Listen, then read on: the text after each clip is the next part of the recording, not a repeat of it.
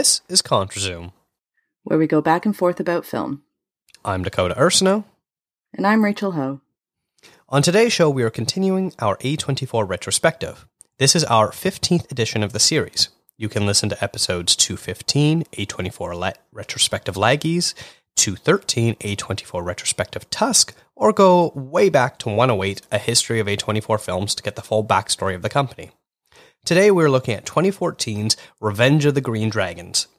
The film stars Justin Chon and Kevin Wu as two young men who rise up the ranks of the New York based Chinese gang, the Green Dragons. I want to welcome to the show Rose Ho. Rose has her own film review website, Rose Colored Ray-Bans, and won the 2020 Emerging Critic Award from the Toronto Film Critics Association, the same award that Rachel won last year. Rose is also the third creator of The Asian Cut, joining up with Rachel and last week's guest, Alicia Mughal, to review Asian films. Welcome to the show, Rose. How are you? I'm good. Thank you for having me. This is my first ever podcast. Oh, that's exciting. Yeah, we're, we're really excited to have you. And as soon as the Asian cut started up, I know Rachel wanted to have both you and Alicia back on uh, to sort of celebrate the launch of that. So I'm really excited that we get to have you in back to back weeks. Yes. Mm-hmm. And doing an Asian y kind of movie. It's not great yes. one, but it's an Asian y movie. That's cool. It did just work out. We didn't plan it that way. It just just kind of work out that way. Now, let's kick off our episode with our tradition of our A24 four questions. And since it is your first time on the A24 retrospective series, Rose, we want to hear from you. So, question number one What are your top three A24 films? I would say, after looking through all the uh, A24 movies that I have watched, and um, I did have to go back and, and research into how many there were and see which ones uh, were part of the A24 roster and which were not. I've seen 20 out of uh, almost 130 films, I think. And um, still a lot, though. yeah, I, I thought I would have seen more, but no, A24 has like a pretty wide and, and um, like some of them I actually hadn't heard of because they were pretty far back. But uh, my top three films are Everything Everywhere All at Once, After Yang, and The Lobster. So you like Colin Farrell then? I do. That's basically, yeah, that's where we're going with this. Those are great though. I like. I love that. I think I've said it last time we did. Oh, I'm trying to remember now. I think somebody else picked Everything Everywhere All at Once recently, and I think that that's a great one because I love that it's new, and so, um, I don't know. I, I like that like such a new film has made it to the top of so many people's like all time great uh, A24. And I love After Yang. I think that's been a very underrated movie this year. Yeah, absolutely. It's it's definitely appearing. Both of those movies have started to appear on on multiple people's multiple people's lists since that one came out. And what did yeah. you say your third one was there, Rose? Uh, the Lobster. The, oh, the lobster. Sorry, I thought you said the Lost Daughter originally. I was like, I'm pretty sure that's not a, an A24 film, but yes, the lobster, the Yorgos Lanthimos film, very, very different. Uh, that's also a great one, and one I'm surprised that more people haven't been naming. I think people forget how great that movie is. It's oddly been underrated. Yeah, yeah. I've seen all of these just once, but there is one A24 film that I've watched twice, which I think I should mention, which is Locke, the Tom Hardy in a car movie. Mm-hmm. I think I watched that, and then I immediately have to had to watch it again because I was just like blown away by uh, Tom Hardy. I also had a huge crush on Tom Hardy at the time. So. yeah, that's a movie I'm decidedly mixed on, and I feel like I'm one of the few people because anyone that's seen it seems to really love it, and I feel like a real outlier of being like, eh, it was just okay. yeah, we did a good episode on that one though. Uh, I think it was with who was that one with? Do you remember? I think that was with Matthew, wasn't it? Was it with Matthew? I'll have to pull that up and uh, look. No, it was with Thomas. That's right, Thomas. I didn't think it was with Matthew. You're right. Um, yeah. But yeah, I remember. I remember Dakota not being so hot on that movie, and you know he was wrong. It's okay. We're all we're all allowed to be a little wrong sometimes. It's a great movie. Mm-hmm. Yep. Uh, but question number two: What was your introduction to A twenty four? Um, I think the first A24 movie I watched was Spring Breakers, but I wasn't really aware of it being an A24 movie. Um, I guess I wasn't aware of A24 being a brand until people started talking about The Witch and Moonlight, um, which I think came out in the same year or near near each other. And uh, yeah, and then people started talking about A24 as a brand and uh, being known for making like award winning artsy films. Yeah, I think that's the sort of the case for a lot of people where they don't realize that they had watched probably two or three A24 films until about those same ones that you, that you were mentioning really start to to sort of penetrate the mainstream dialogue of what is this company and, and how come all their movies seem really interesting. I think the Oscar wins helped too, like Room and, and Moonlight. Um, were those back to back years? Yes. Um, yeah. So I think like the ward's attention to made it maybe fall into a bit more mainstream versus uh just kind of like niche little movie nerds liking their movies. So I think that that probably really helped quite a bit too. hmm Now, I feel like this is the question that we've been getting the best answers for. What director, dead or alive, do you think would make a good A24 film? Um, definitely alive. Um, no, I'm joking. Um, because if they're dead, they can't make a movie anymore. that's a joke I Dancing stole. aside. that joke yet? I don't actually. I don't think so, no. that's funny. no, that that was a joke I stole from someone. I can't remember who. Um, I was thinking uh, early career Taika Waititi. Mm. The Hunt for the Wilderpeople seems to me like something A24 might make. Um, and then when I thought of that look, the look of the film, I also was reminded of uh, Richard Ayoade's Submarine. I don't know if you guys have seen that. Mm, Yes, it's very very good. hmm And then both of them are really just copying Wes Anderson. So I was thinking, yeah, probably Wes Anderson would would work out too. Yeah, they all sort of have that sort of uh, geeky charm to them, uh, like an awkwardness, and and that's a, definitely a style that has been sort of replicated by other A24 filmmakers.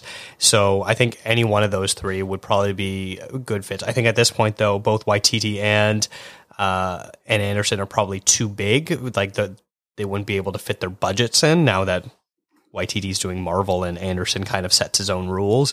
Uh, but Richard Ayoade, I think, could still probably be a filmmaker that could be roped into to A24, either produced or distributed by them, because he he isn't that well known. Like I know he's huge in England, but like over here in North America, most people don't really know him. And I like that you kind of very specifically said um, Taika, early Taika, because Mhm. even if you take out the the budget issue, I don't think Taika's tone right now um, would make an age, or maybe it would. I don't know, but to me, he's gone a bit more, I think, broad with his comedy, Yeah. and I don't know, like it, it feels more of um. I don't know. He feels more Ryan Reynoldsy to me, and Ryan Reynolds does not scream A twenty four to me. So, but but early Although we're about I to do an a good A24 film that uh, features Ryan Yeah. Reynolds early Ryan Reynolds. early. That's not actually early. I think that's mid no. mid, career Ryan Reynolds. yes, yeah, pre Deadpool Ryan Reynolds. He's been working. Yeah, that's true. Pre Deadpool Ryan Reynolds. But yeah, I I think early Taika is a very good distinction to make in that in that regard. Yeah, yeah. Especially, I'm a big fan of uh, his earlier stuff, like uh, Boy and Eagle versus Shark and, and stuff like that, which has a real uh, fun charm to them. Yeah. Now, the last question that is the most open to interpretation, Rose, what makes an A24 film? So I know, like going back through the whole like 130 movies list, there were many that I hadn't seen, and a lot of them are really uh, well-known horror movies. But I tend to avoid horror, so I was leaning more towards the movies that I had seen, which are more artsy, uh, with interesting directors and original stories, uh, gorgeous cinematography, um, and um, I guess it can be. Well, actually, I was thinking there were some movies that were A24 movies that turned out were not, like Annihilation and Burning.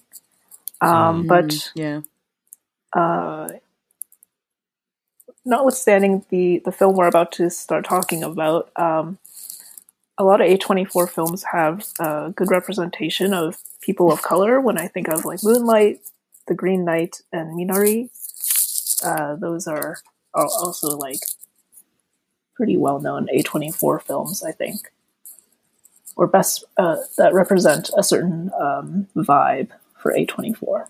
The representation point's an interesting one. I don't think we've actually talked about that um, Mhm. in at all yet, which is interesting. And maybe because actually we haven't really had too many movies come up.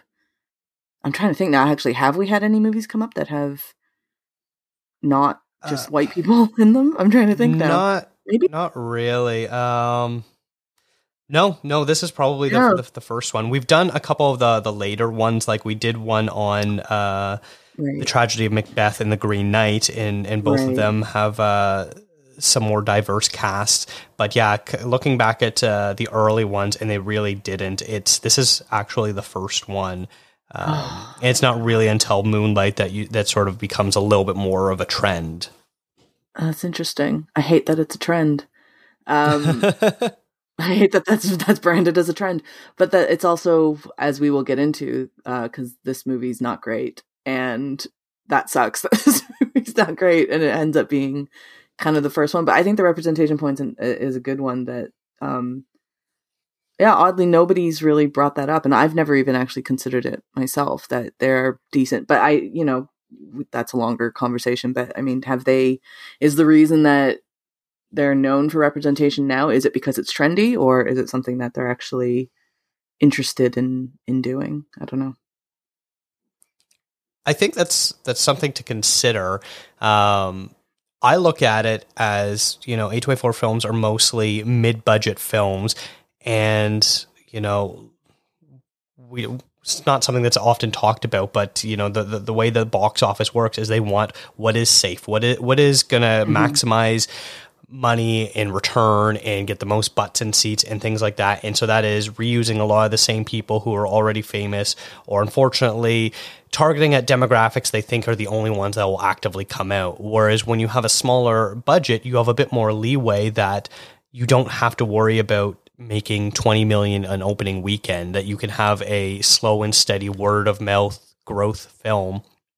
And that allows for people who might not be, you know, look like Tom Cruise or, or Brad Pitt or whoever else you want to, you know, name to be able to be cast and lead a really dynamic film.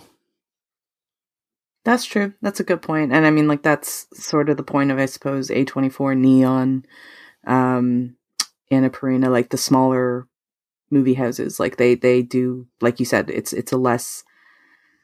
There's less writing on it, which is such a crappy thing to be to say, but like it's Yeah. true. Yeah. They're not advertising to get everyone in the seats. They're just Yeah. advertising to get the audience for that film in the seats. It's kind of like everything everywhere all at once. Like we just mentioned that, like that just it just happened to be a word of mouth thing. It wasn't like um A24 went out of their way with marketing to try to get butts Yeah. and seats. It was just it kind of very organically grew as the weeks slash months went on and and it's still kicking around. Like I remember a lot of people talking at the early stages about like awards and stuff and whether or not that would if it had enough steam to continue on to end of year and it obviously has. Well, that's our, our four questions. Uh, now let's get into our movie. A fisherman in China. He'll never be anything but a fisherman in China. But here, he has hope. He can dream of something better. These families came to America in different and harrowing conditions. This place symbolizes what they all managed to build. They didn't ask what this country could do for them, but what they could do to make this the greatest home of freedom in history. A24 has released two films by a couple of guys with the same name that have become some sort some of the biggest touchstones of the medium in recent years. They are The Daniels. Revenge of the Green Dragons is also directed by two people with the same name, but unfortunately did not hit the same highs as Everything Everywhere All at Once or Swiss Army Man. The Andrews, that is Lau and Loo, teamed up to make this American Chinese crime drama.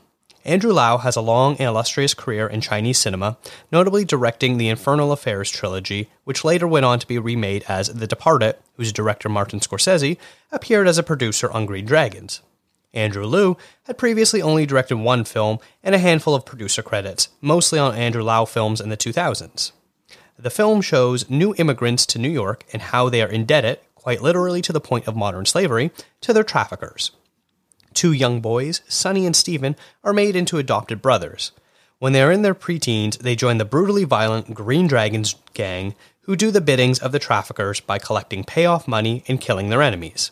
Eventually, their crimes catch the attention of the FBI, where an agent, played by the late Ray Liotta, tries to take down the organization.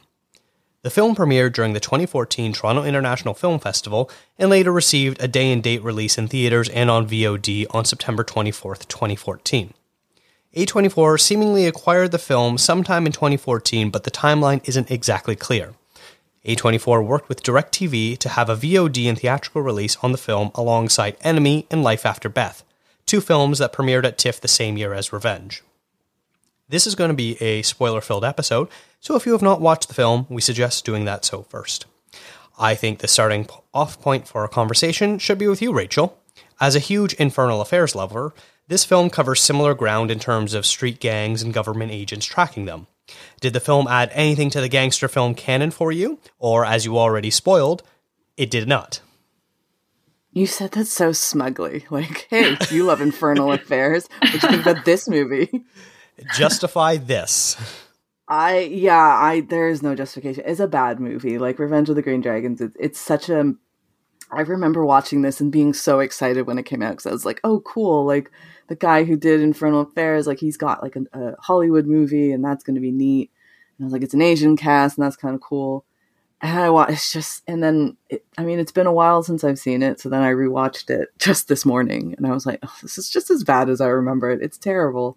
It might be even worse than I remember it, to be honest. But um, yeah, it's just not good. There's a lot of, it's a very piss poor script, and it's got some really crappy performances in it um, not Justin Chon, thankfully, who I adore. Um, and it's incredibly like stereotypical, which is I find a very interesting point because the man who made it or the two men who made it are from Hong Kong. They're not from the West, and I do think that that kind of changes things oddly because it's their perception almost of what goes on in um, of what goes on in uh, in in America and like in in outside of of Chinese territories like that's kind of their impression of it which is kind of interesting in its own way because yeah if you watch Infernal Affairs or um, any other of Andrew Lau's work uh, it's not like that. Like his his gangster movies his triad stuff is very good and um, it's just a shame that when he translates it into an American version of it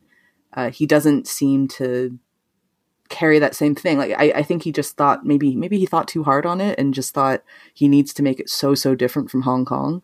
Um, and it ends up being not good. A really bad movie, like an actively bad movie.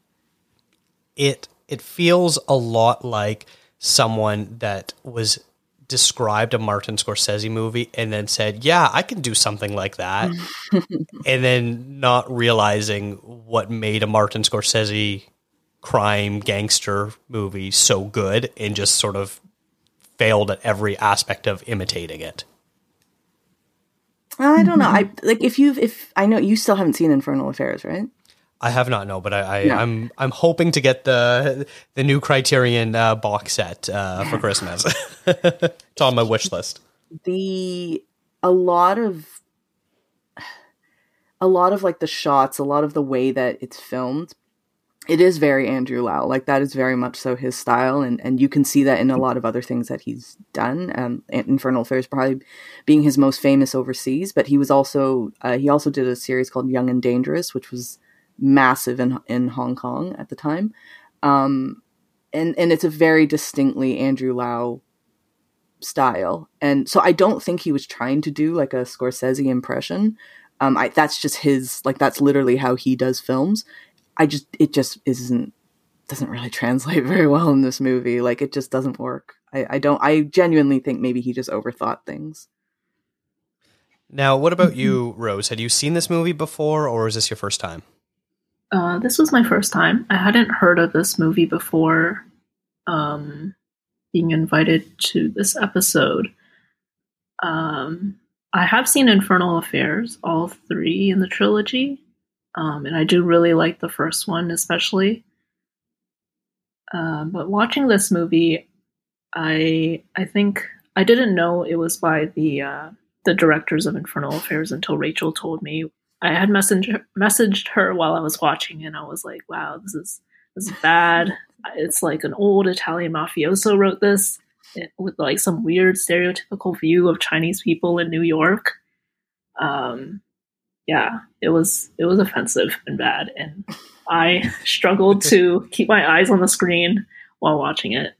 That's uh, that's some pretty uh, damning comments about this movie. Uh, so yeah, we're we're three for three and not liking this movie at all, and and I I, I don't know what you you, you don't really use Letterboxd anymore, Rachel, so I don't know what star rating you gave it, but I saw Rose, you gave it a half a star. I gave it one star, and that one star is basically for two reasons. One, I thought the opening montage was actually pretty cool. They did a very interesting job of of showing setting up this movie and showing what the the trafficking is like for for people that are new to America and how new immigrants are adapting to New York. And then the other half star, basically, to add it to one full star, is Justin Chon. And and you are right, Rachel. He he he gives it his best. He gives it his all in a role in a performance that just doesn't really care. And I think that's just basically the nicest way of putting it.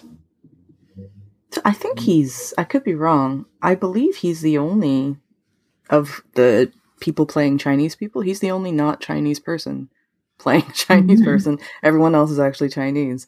And uh, yeah, it's a shame on our people that he's the best one there. yeah, and I think that maybe uh, one person that should be singled out for uh, an especially poor performance is Harry Shum Jr., who uh, most people probably know from Glee and uh, probably is going to be one of the leads in the follow up to Crazy Rich Asians. But uh, oof, what a what a lackluster performance from him. One, we're supposed to believe that he's this like older brother character in this gang. You know, the leader of the gang. They call him Dilo. Uh, oh no, they do they they call the a, a, different character Dilo, don't they? No, he's Dilo as well. He's Dilo, Dilo right, which means I also took issue with the subtitle because they kept saying that was Big Brother, and I'm like, that doesn't mean Big Brother, and I don't know how Andrew Lau would let that go because it's it's like a boss, like Dilo is yeah. boss that you call them. That's why so many people get called Dilo in that. But he's um yeah, he he is that. He's I, I love Harry Shum Jr. because um I just love him. I think he's a really cool guy and um he's horribly miscast in this movie. Because as you were mm-hmm. saying, sorry, just as I rudely interrupted you, like he is meant to be this kind of older boss, and but he looks very, like him and Justin Chon. I think are around the same age. So. Justin Chon is a year older than him. Oh, there you go. Oh. yeah, yeah. So it's it's it's an it's an odd casting, and maybe it's just because they just didn't have enough people to like a, enough of a pool to dig into. But and he's a, he's a bit of a celebrity too. He's a catch. Yes, I would have put like Jin in that role, um, who plays a detective. Uh, and for those who don't know, who didn't watch 106 & Park back in the day, Jin was a, a or he still is a rapper um, but he he could have been a better boss, I think, but maybe because he's a bit shorter. Harry Shum Jr. is quite tall. Yeah, it, it, was just so weird because we we get introduced to his character Paul Dilo uh, in the first scenes when the the two young boys are literally young boys. And so he looks that age and then it's like fast forward 10 plus years and he still looks the same but all of a sudden you've got the two main characters Justin Chon and Kevin Wu who look older than him and he's supposed to be this father figure to them. He's this you know grizzled mob boss sort of thing and and all you see is this very pretty face who is attempting to look badass while still being the, you know, I'm a legit businessman character that we often see as a trope in different gangster movies of, I have real businesses. I'm not a criminal. Look at my legitimate uh, shops that I own, sort of thing. Um, but it just really does not work in every scene he's in. Just like, normally he's so charismatic, it just sucks all the energy out of the room because he's just so miscast. I think he would have been better in the Stephen Wong role, like as Sunny's friend. I think the two of them would have been better as like buddies, and then get Maybe, slightly- yeah, because I- I he could be a little bit more playful then.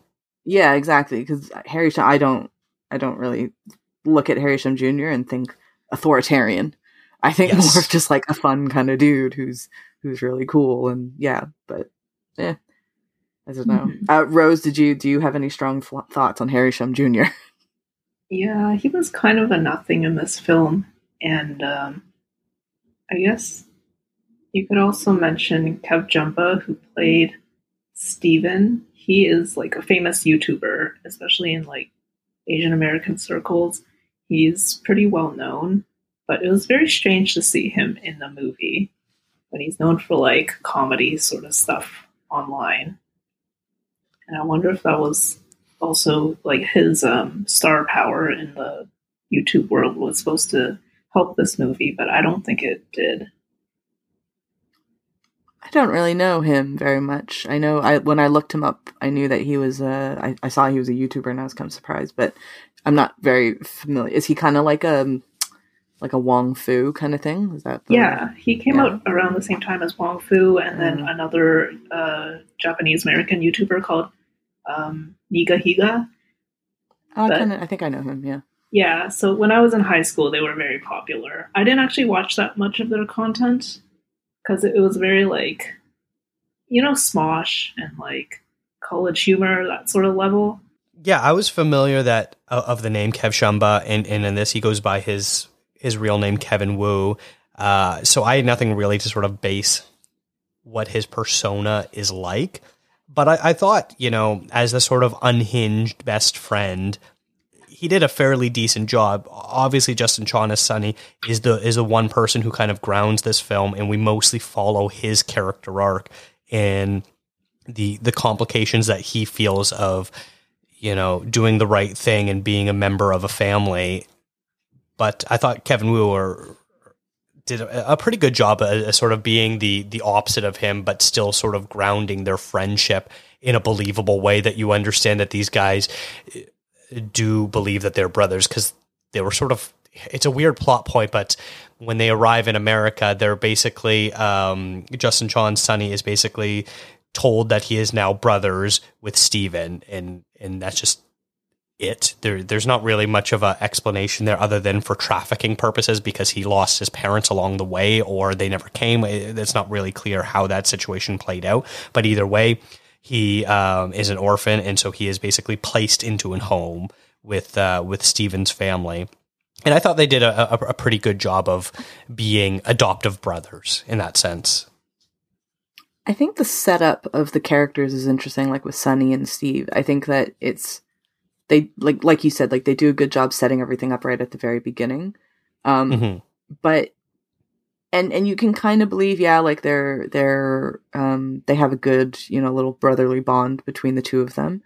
Um, and I I think the reason like they're like oh your brothers is because he is an orphan, and then Paul Wong is is like because they're looking to recruit young people for the gang, and so they're like he doesn't have a family, so it's fine, just go with this guy.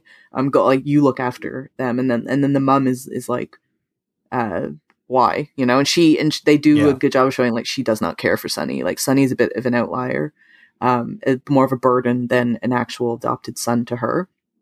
Um, but they don't really play with that too much later on in the movie. Like there is interesting threads there, but they never really talk about that. Like any kind of strain between the Conflict that they might two. yeah. yeah, like which would be obvious because the mother obviously mm, heavily favors her biological son and and um has like has resentment towards Sonny. Like I'm just saying that as a what I would assume is going on. Like they don't actually really show that in the movie, ver- un- uh, save for the very very first scene when she has some Mhm. objection to it.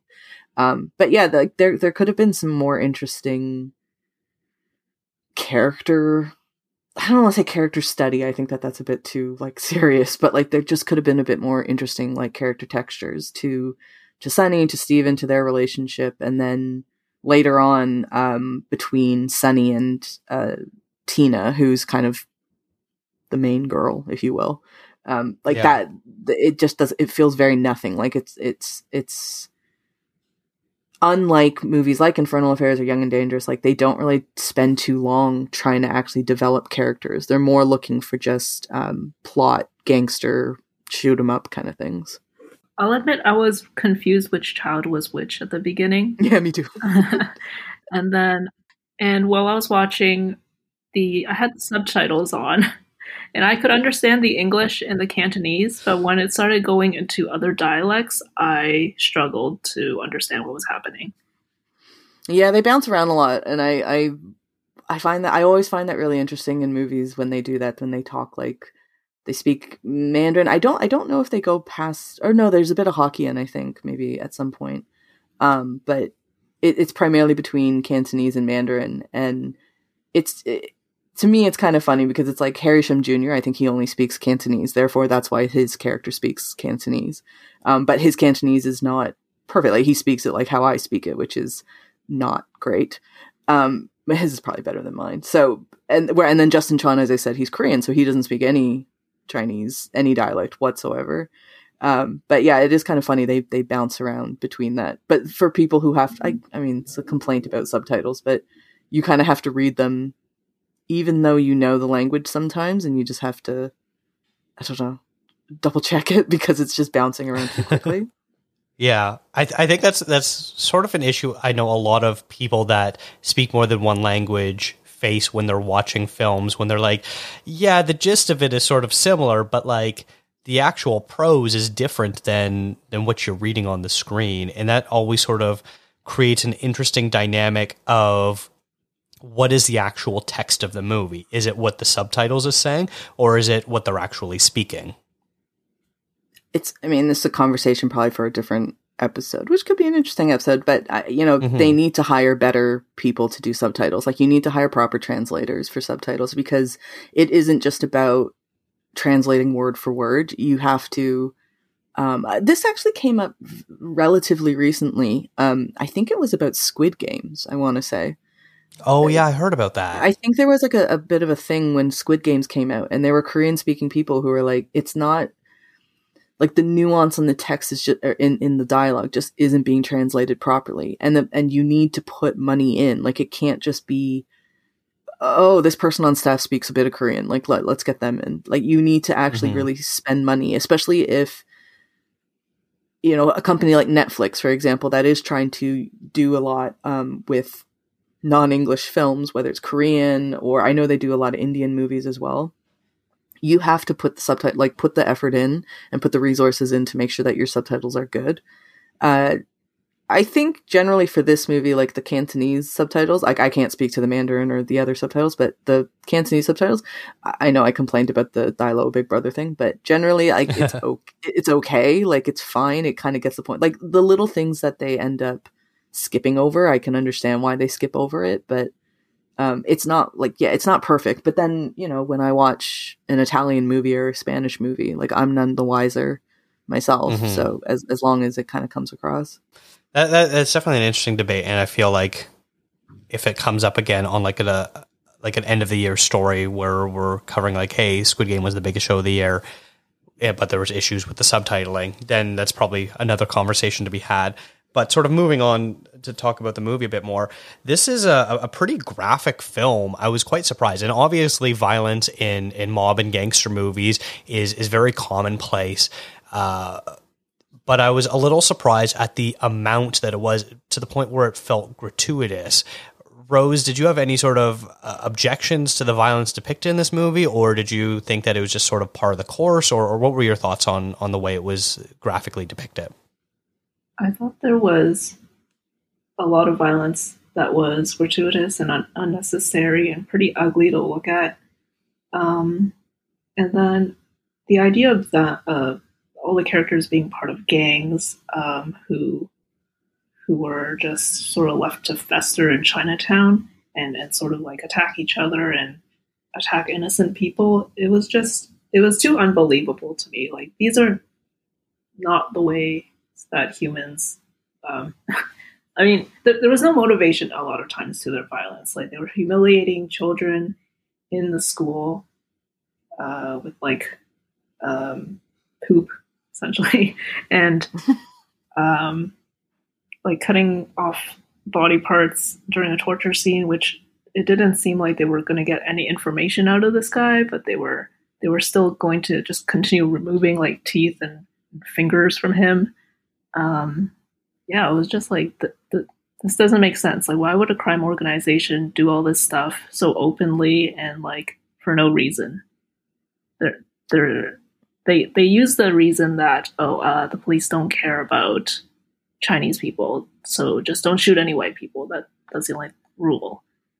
But it just it didn't make sense. Like, how could any organization like stay um, stay viable if they were being so open about their violence?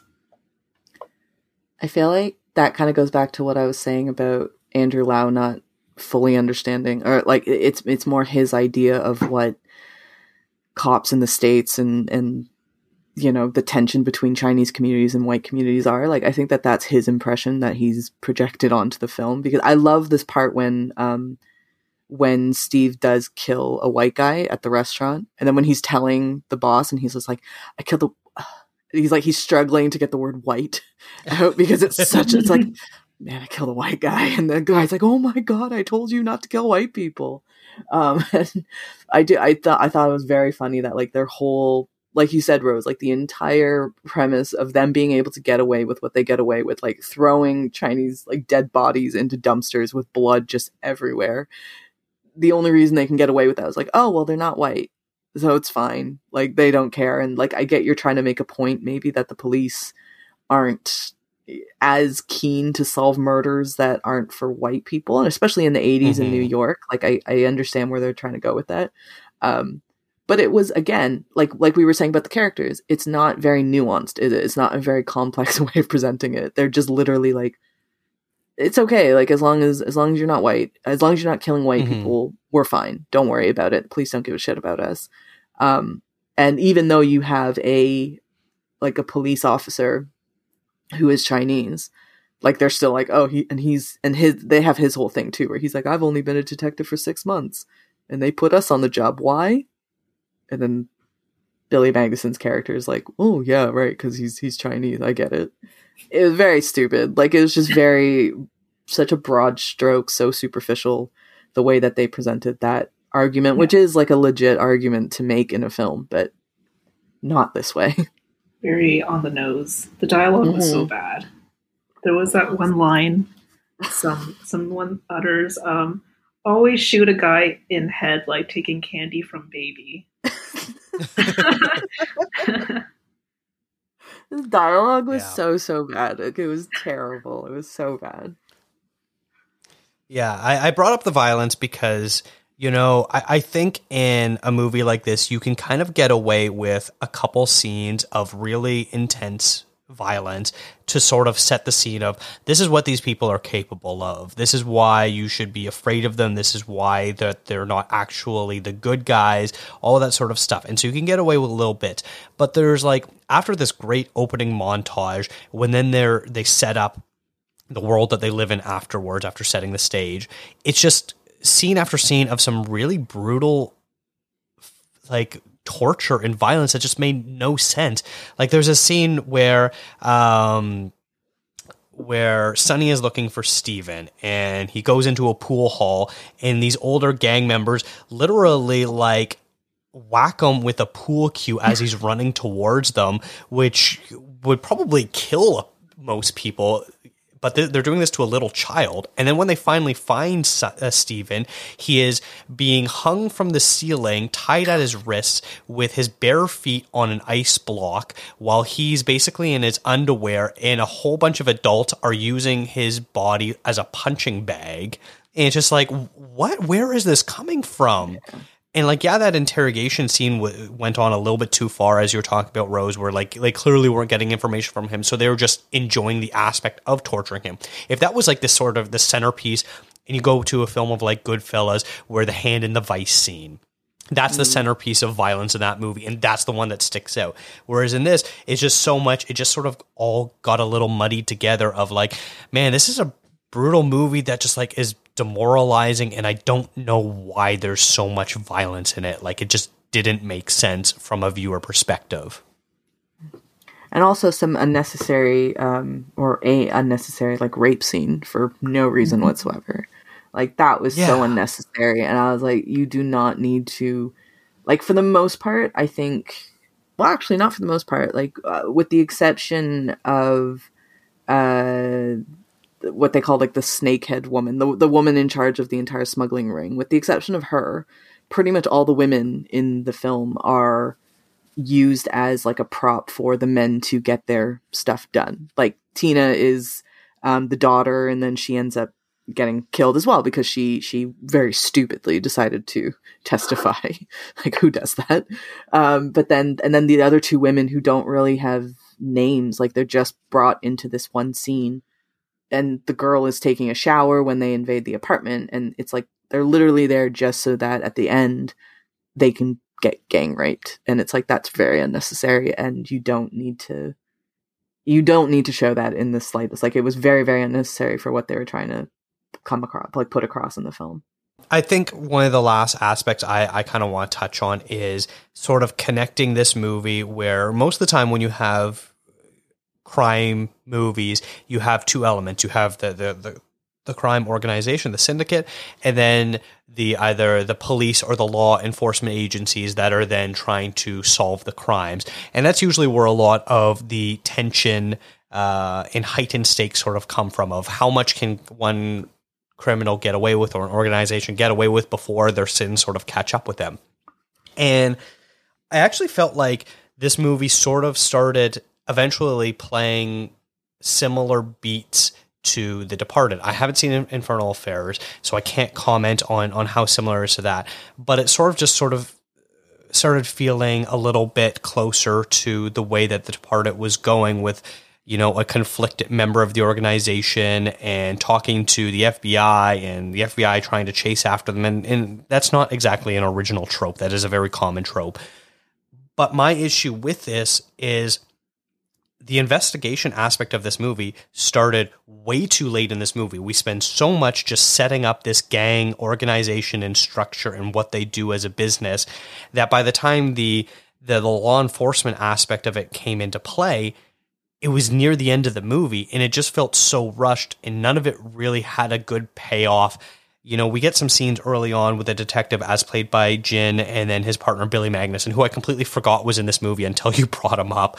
Um, because he's basically in I think like one or two scenes only. two scenes yeah And it just two great scenes. it- Yeah, and it just it just took way too long to sort of set the stakes into motion, and by the time they did, it just was so rushed and and and shortened that I I didn't get any sort of satisfaction. I didn't care at all. It was just very odd of of why they were introducing it at the time that they did and not earlier. Yeah, I think um, you know, especially like Ray Liotta's the the the weird aspect of the FBI. Like, because if what they're trying to focus on is this massive, I mean, okay, so we should probably say this movie is based off of a true a true story, quote unquote. Um, or should, Mhm. the true story is true. The based on is a little bit wonky. Um, but there there there was like a mass um uh, what do we call it? like a, a smuggling like a human traffic not human trafficking but like um you know this woman whose name was what was her name sister ping i think that's what they Snakehead called Mama. her in, in real life her name was like sister Oh. ping or something and she smuggled in like a ton of Chinese people into America. And it was one of like at, at the very end they have some captions and shows and it, it was, it was like a massive deal at the time. And I do remember reading about it, not at the time when it happened, but like later on in life, I remember reading about it. So the kind of the core thing that they were going after in this was about immigration. And they pepper that in so randomly throughout the movie. But it's also a gangster movie because the some of the the kids that got smuggled in ended up going into the gangs and to me it's like you're fighting between is this a gangster is this a movie about gangsters or is this a movie about immigration and um, this smuggling ring that happened because that is an actual very interesting story but then Mhm. because they want to focus so much in on the gangster stuff but then they feel like oh shit we have to tack on this immigration thing it it feels exactly like that it feels tacked on and it doesn't make any sense and Ray Liotta's whole FBI stuff feels like I honestly forget that he's in the movie. Like when I saw him, I saw Ray Liotta. I was like, oh yeah, Ray Liotta is in this movie. I completely forgot about that entire storyline, which is a very important storyline.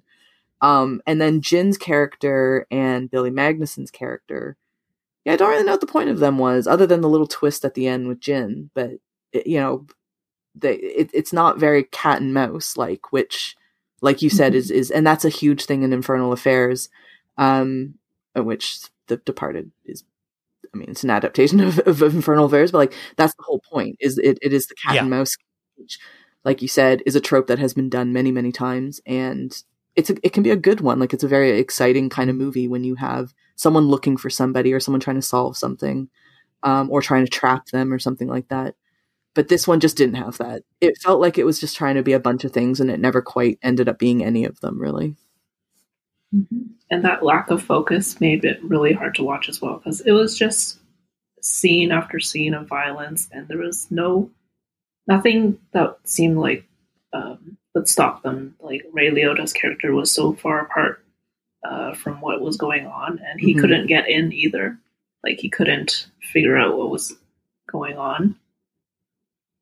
Um, even though they, I'm pretty sure they left clues everywhere because they were so messy in their violence. yeah, but it wasn't against white people, so it's fine. They didn't care. They were like, "It's Yeah. it's okay. Don't worry about it." Um, I do want to say we've been talking about Justin Chon being really good in this movie, and he did. He, he's probably the best thing about this movie. Um, but I actually like Jin in this movie because he's. I'm not used to seeing him in like an acting role, um, or with hair, which was very funny because he's usually shaved headed. Um, but he was he. I actually thought he was pretty great in this, and I was like, oh, Jin should do more movies, and I think he's done some um, in Hong Kong and in China. But um, yeah, I, I haven't really ever seen him act before, and that was kind of a that was a nice little treat. Yeah, I guess we can talk uh, a little bit about that twist too. Like we said, this is a spoiler-filled episode, but this is, I guess, the the real, real spoiler warning. Um, that was the dumbest twist in the world because I don't feel like they set it up to have a like a.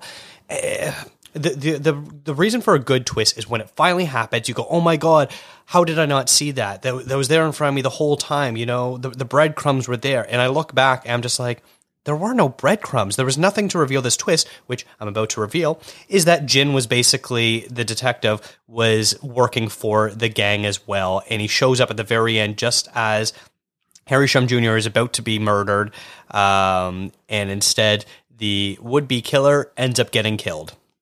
That's the twist, and it's just like, what? Where did this come from? Did, was this now, Rachel? Since you've seen it twice, I feel like you probably can speak to this best. Going in the second time watching it, knowing the twist, was it there? Was it played out at all? Were there the breadcrumbs, or or was it just out of the blue as I'm saying it? No, it's just out of the blue. Like they do a little montage before. Um, they do a little montage before they show um who the killer is, or no? Do they do it after? I'm trying to think. Anyways, around that time, and they show like a montage of the breadcrumbs they think that they've laid out. Um, you know, like the little bits of dialogue. It's like, "Hey, don't I know you?" It's like, "Oh, I know, I know more than you think." Like, that's literally it. Like they don't, they don't really show anything else, and it it's goes back to the point of what Rose said. You know, it's a lack of focus. Like you don't. There's just not enough there to say that you know there was this potential that he he was a bit of a skewed cop. And um it's also you know funny that like he he's complaining about oh like you know they don't care about like chinese people and this. And then the one chinese cop ends up being like a crooked cop as well which is kind of a funny little detail. But yeah i one thing i'll say though in that scene um rose you've seen infernal affair so you can tell you can Mhm. we could talk about this, but you know, like when he, um, are we? Yeah, we're in spoiler. When Sonny raises the gun up to Paul Wong to Harry Shum Jr. And at the end, when um, they're in the parking garage, didn't it seem like a really knockoff? Like Andrew Lau was just trying to knock off his own shot of um, Andy Lau and Tony Leung on, um, like Yes. on the IFC building in Infernal Affairs. Yes, very much. And it's funny when a director wants to knock off their own work. Yeah. And then just the idea of a twist was also Yeah. very um, infernal, infernal affairs. I don't know. Mhm. I, I I feel like he made. I don't know. It's like he had. It's like this is his way of adapting his own movie into an American culture, but having no idea about American culture either. Um, but that shot in the parking garage, it just really made me laugh because I was like, this is such a lesser version of what you've already done. And had it not been him, I'd been like, oh, you're just trying to copy Infernal Affairs. But he made Infernal Affairs, so I don't really know what to say about that. I mean, there's also a long history of uh, filmmakers who are are popular in their home country who eventually make movies in the English language and end up either straight up remaking their own movies or have enough overlap where it's like, oh, this is clearly their attempt at making an English language version of a previous film of theirs. So it wouldn't surprise me in the least that, you know, this is this is Andrew Lau being like, hey, I want to make Infernal Affairs for the American audience, although I can't really just do Infernal Affairs because that's already been done as The Departed, but I'm going to do something that is similar enough to it. I get, I'm like, I don't know too much about the production of this, and I want to give Andrew Lau the benefit of the doubt just because he has made two particular, like he's he's done a lot of movies, but um, in particular, two series that he's made, which I've already mentioned, Infernal Affairs and then Young and Dangerous. Um, they are very good, and they are very, um, like not just that they're very good, like they were very defining, especially in Hong Kong cinema, like it, Young and Dangerous in the '90s, Infernal Affairs in the uh, early 2000s you know he he he's a very very capable director and i do wonder if there was something else that when he came here maybe some of the reins were taken away from him maybe some of the creative decisions like because he didn't write this on his own he did write this with um, somebody named michael di jiacomo? Giacomo. Gia- giacomo mm-hmm. who sounds italianish. I don't want to make any assumptions. Mm-hmm. um, but i mean there's a potential that maybe he got over like like vetoed out of meetings as well you know? And like his what he wanted to do they didn't let him do it because um, they were like no no. Be quiet chinese man. We're going to do it this way. Um, because you don't know america. You don't know these things. So i would love to give him the benefit of the doubt and say maybe he had some interference not necessarily by a24 because they didn't produce this but by um, the production team, which I do looking at their names now, like none of them are Asian themselves, or at least their surnames aren't Asian. So, um, but yeah, mm-hmm. may- maybe that was the case. And I, I would feel much better about that if that was the case, because I do like Andrew Lau's work. They're very good. Yeah, I, I, I don't know what to make of that. Um, Rosa, do, do you have any other points you want to uh, bring up about your thoughts on this film? Um, well, while I was watching, I was trying to find one good thing about the movie, and I think it looks like they did actually shoot in New York. There was one scene where um, they go to, I guess, the New York Library, and I was like, oh, it looks like they actually are there among the stacks. And they did go to Hong Kong, I think. It did look like Hong Kong, so is that really the one positive thing you could take from it? Was it shot in New York? Shot City? in New York. That's great. Good for them. yeah. I guess That's they have that tiny bit of authenticity, but everything else was was offensive. We don't have anything really nice to say at this point. I think we're just sort of nitpicking of the worst aspects of of a movie that just straight up doesn't work on on every level. Uh, if if neither of you have any points, uh, final points you want to raise, then we can we can move on to our, our game section. Uh, do you feel comfortable with that, or do you have any last things you want to bring up? Oh, we can move on. This is a not a great movie. move on and hopefully forget it. It's just so disappointing to me that this is the first of like A24's venture into the the trendy world of of racial diversification in their films. And like it just is such a shame that this is the one that it is. And i can understand why they almost picked it because it's it's andrew lau and um, i don't think justin chon was a really big deal yet at the time but i think it was andrew lau's name. And obviously scorsese um, put his name on it too. So i can understand where mm. why they chose it but um yeah, it just sucks. But yeah, I I mentioned it to Rose um, before. I thought like this is actually like a good idea for an article because it's it's about you know sometimes movies like this they are going to fail and they are going to suck and that's okay. Like they should be allowed to suck and we should be able to give them a second chance. Like andrew lau should get a second chance to do a hollywood movie if he wanted to. Um, not just because this movie failed because plenty of people have made crappy movies and have been able to come back. Um, so yeah it's okay that this is bad. It just kind of sucks that it is. Well, I uh, have a bit of a revelation for you. This was Andrew Lau's second Hollywood film, by Oh, the way. no. He had a do? movie in 2007 called The Flock that starred Richard Gere and Claire Danes. Oh wow. Go Andrew. And well it done. doesn't sound good either.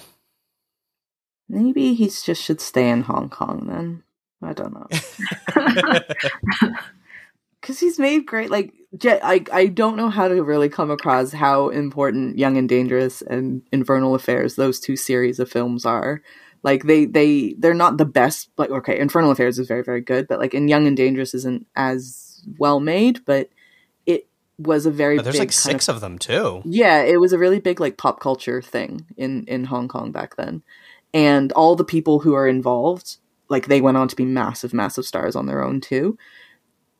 So uh, that's why I give a lot of leeway to Andrew Lau because he did he is behind some really great seminal Hong Kong f- films and I'm willing to pass that he doesn't know how to direct a white person film, whatever, who cares? Maybe I don't know what his his English is like. Maybe that was a bit of a struggle for him is working in the United States and there was a bit of a language barrier. I don't know. Like at this point I feel like we're sort of grasping at straws to figure out what went wrong with this movie. Was it was it the the co-screenwriter? Was it the influence of executive producer Martin Scorsese? Was it was it him trying to adapt an earlier film of his but couldn't make it too similar I, I just i feel like there's so many different angles you could look at at maybe the downfall of this movie at the end of the day it's just a movie that just wasn't very good Yeah, I'm just trying to defend Andrew Lau because I just want people to know he's not that bad.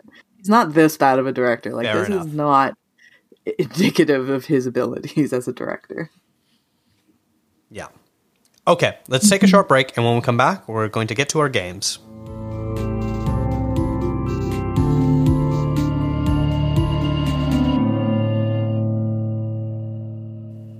Okay, so the first game we're going to play is our double bill pairing.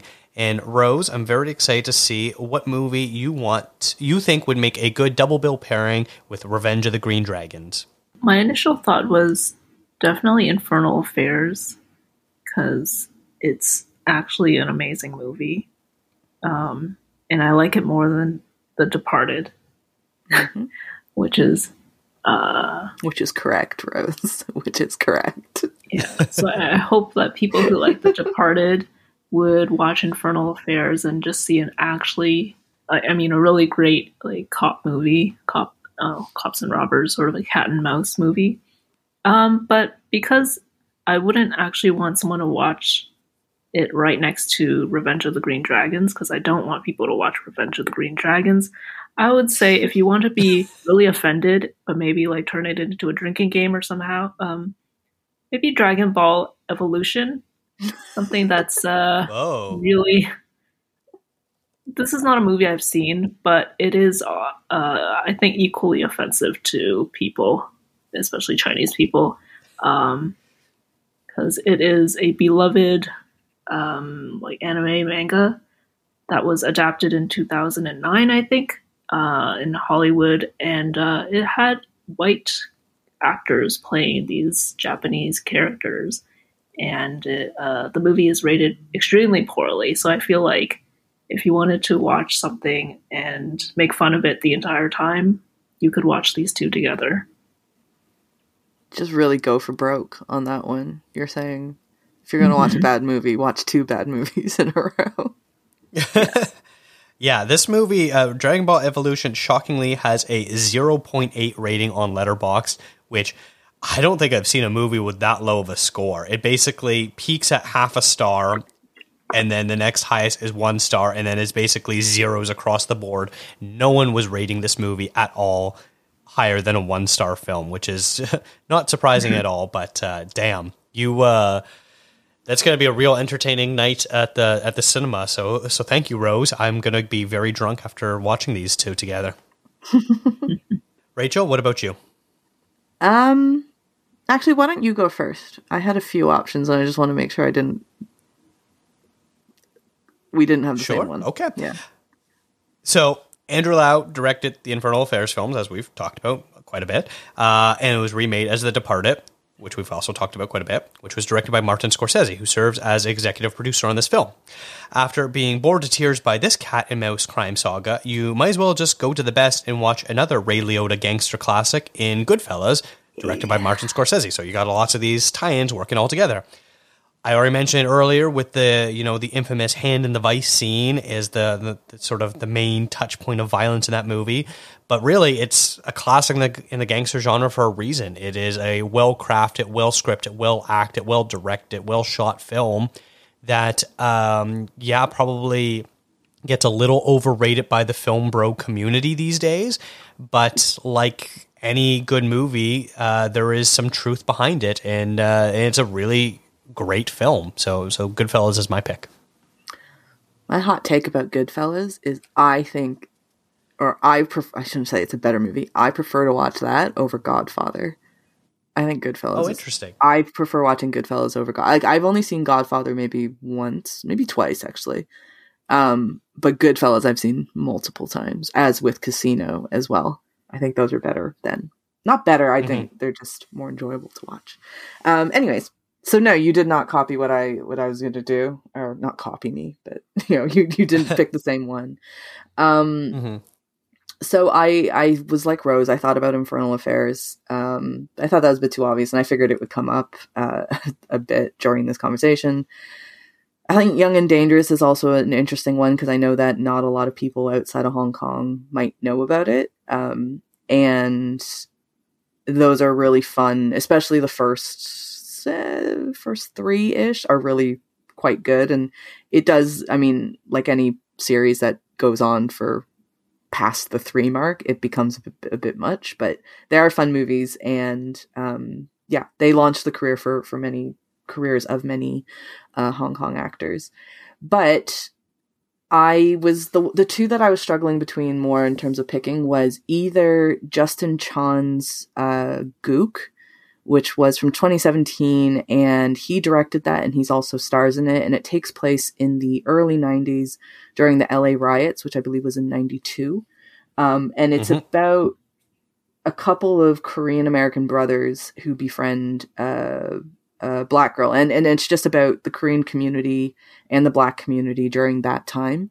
Um, it's a great, great, great movie. If you haven't seen it, go watch it. Justin Chon's an incredible director, and uh, he directed Blue Bayou. I think that was last year as well. Um, and he's done Mhm. other things like Yeah. Ms. Purple too, which is a great movie. Um, he's incredibly talented. So if you're looking for a better Justin Chon vehicle, I'd say Gook is a good one. In terms of the plot, though, I was thinking um, Lucky Grandma would be an interesting one to look at Oh, as that was a fun one. Yeah, and that one's like it's a funny movie. It does involve like it's set in New York as well, and it's about like a woman who goes and not to a fortune teller, but basically she's told that like she'll have a very auspicious day, and she then she she bets all of her life savings into a casino, and then what ends up happening is, um, she kind of gets mixed up with a gang in New York or a couple gangs in New York, and yeah, and it's just it's a funny movie, and it also has uh, Tsai Chin in it, who is um, an amazing, amazing actress, and uh, yeah, so I thought Lucky Grandma might be a good one too. So I'm either gonna go Lucky Grandma or Gook. I don't know which one, but both of them are good double pairings. Nice. Okay, uh, so now the next question I have to ask is Would you rather? So, Rose, you can ask us any Would you rather question. We just got to think about it, and it shouldn't be too easy. So, what is your Would you rather question for us? All right. Um, would you rather be a cop trying to infiltrate a gang or a gang member trying to infiltrate the police? Mm. That's an interesting one. Um, yeah, because I feel like both of them are uh, career hazards uh, that you will face. Is uh, being killed for your uh, disloyalty um, to the crime family. So that's a that's a that's an interesting one. And I know you're basically just uh, reciting the plot of Infernal Affairs here for this question. Um, What do you what think about you, Rachel? What would you with? pick? I was raised on triad movies, and the triads were the coolest people ever. And I always thought it'd be really cool to be a member of the triads. so I'm gonna go with gang member infiltrating the police because I feel like that's cooler. That's a cooler thing to do than Mm. be in the police and be like a snitch. I ain't no snitch. Yeah, I I, th- I think that's fair, and I feel like you're even though the way these movies end, uh, they're the one that dies. Um, I feel like it's probably a little bit safer being a gangster trying to infiltrate the police because then you at least have the gang's protection as opposed to the other way around. Because the police won't kill you. Well, they shouldn't. Um, you're more likely to be arrested. Whereas if the gang finds out you're actually a cop, they will kill you. So I'm going to go with uh, the gangster trying to infiltrate the police. I would say a gang would provide better protection than the police would be able to provide protection. Oh, absolutely. Yeah, Yeah. yeah, that's what I meant. So I would, yeah. Rose, which one would you choose? I think it would be easier for me to infiltrate the police than the gangs because I don't have the the uh, the bravado or the the desire for crime that would get me that would that would convince them that I wasn't a, a cop, but I would be organized enough to get to the police academy. You'd be a great gang member. You could just, you know, you could just be very organized and like do the admin stuff for them and just be like, Yeah. guys, come on, like let's not be so violent here. Let's come on. Yeah. Come on, you guys. Let's Let's- chill. Every gang needs Giving to off launder the- their money. Yeah, Yeah. don't skim off the heroin. I, I measure. Wait it. Um What Daco- about you, Rachel? Dakota, What can you, your question? I'm gonna tell want me? you to go first, yeah. Okay, interesting. Uh, this is how I can tell that you haven't thought of a question. Yeah, yet. I can't is Uh, impossible. I couldn't think of one to like save my life. Keep going. So much like Rose, my my question has more to do with the filmmakers than the film. Would you rather watch North American filmmakers remake beloved non-English films, dumbing them down for audiences, or see international filmmakers struggle at adapting their style for English language audiences? Oh god. Oh.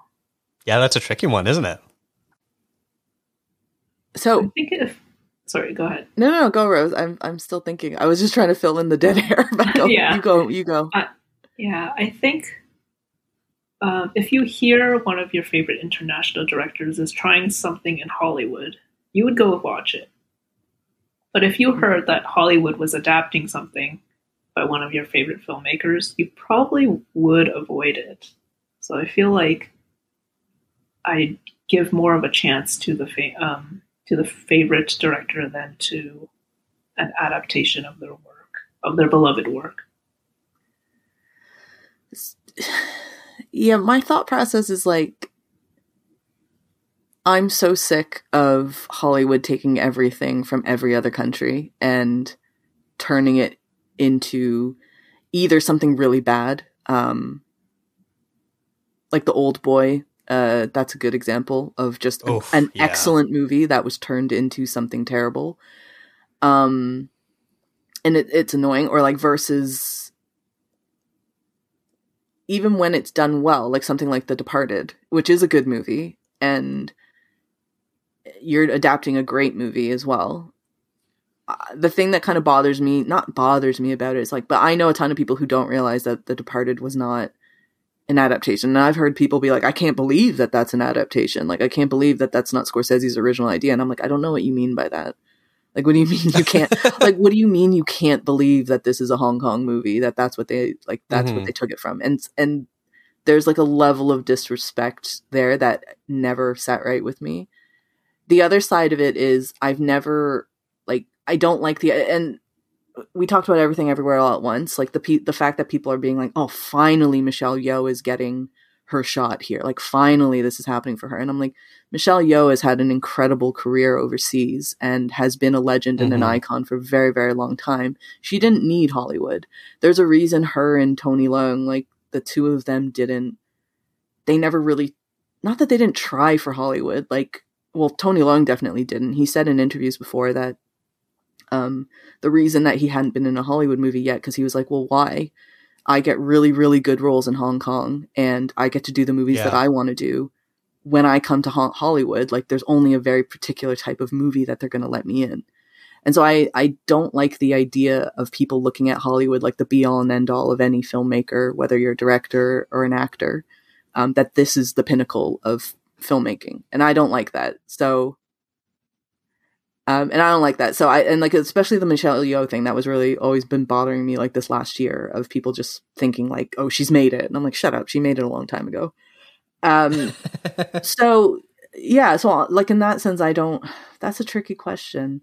It's also tough because while you you're you're pointing out all that stuff, we've also seen the opposite where we have seen you know decent remakes of uh, movies made into English, and we've also seen filmmakers who who predominantly don't work in English who make the transition to Hollywood and have made successful films as well. So like it's one of those things where it's like, yeah, on the surface, I don't like it when when movies are remade for the English language audience, but you know, every once in a while there is some good ones too. So it's it's one of those things where I I wrote this question and I realized just how tricky of a thing to answer it is because on the surface it's mostly bad for either one, but at the same time there's also good um examples for both sides of the equation too. There are good examples, and like I said, like The Departed is a good one, but then at the same time, I feel like, like I said, like there's a a belief that all of a sudden the Hollywood one becomes the definitive version of that. Yes. and I'm like, that's, very true. disrespectful to the original part. Like, I know right after another round one in um, or another round one. That's tough to say. When they won the uh, the Oscar, was it last year or two years ago? Now I can't remember. two years ago. But literally, right like right after that happened, they, it was announced that uh, Leo DiCaprio was going to do. They were going to do a remake in in Hollywood. I'm like, Jesus. Of another round? Yeah, like they want to do an American Oh. version of it, and I'm like, why? like this movie was perfect; it was great. Why are they? Why do you need to do a Hollywood one? Um, Mhm. you know, and I, I don't know. It's a, I really don't have an answer to that. I almost would say I'd rather, I'd rather Hollywood make the adaptation just because I can ignore it and just continue to complain about it. Um, Mm-hmm.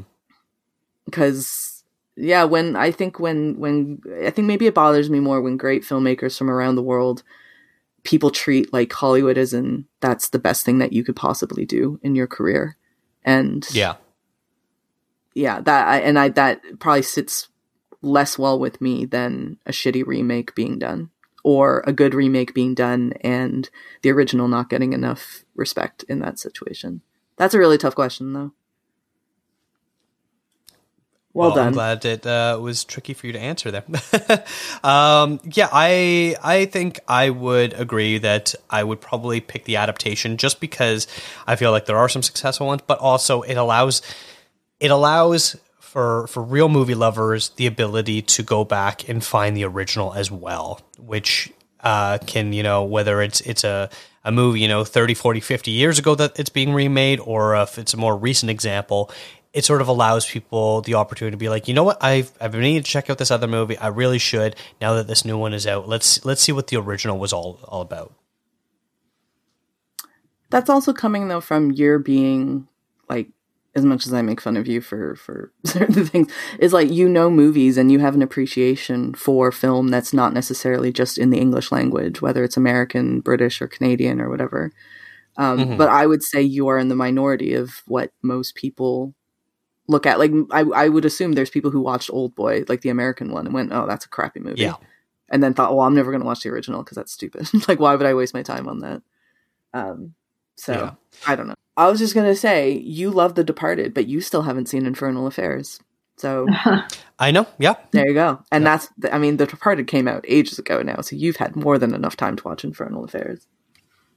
Fair enough. But I think the takeaway of your point that you made just there is uh, you said that I'm a minority. Yeah, the white man is a minority. You should, you should, you know, you should feel good about right. the stereotyping that the Revenge of the Green Dragon did white there, because you should feel better about that one there. Yeah. Rachel, what is your would you rather Okay, question? I'm gonna lighten it up now because I have the. I've been trying to make a question around MSG. Basically, I've been trying to figure something out around the concept of MSG because I thought it was very funny that they literally had just bowls of MSG next to the stove. and I was like, this, it's a bit much.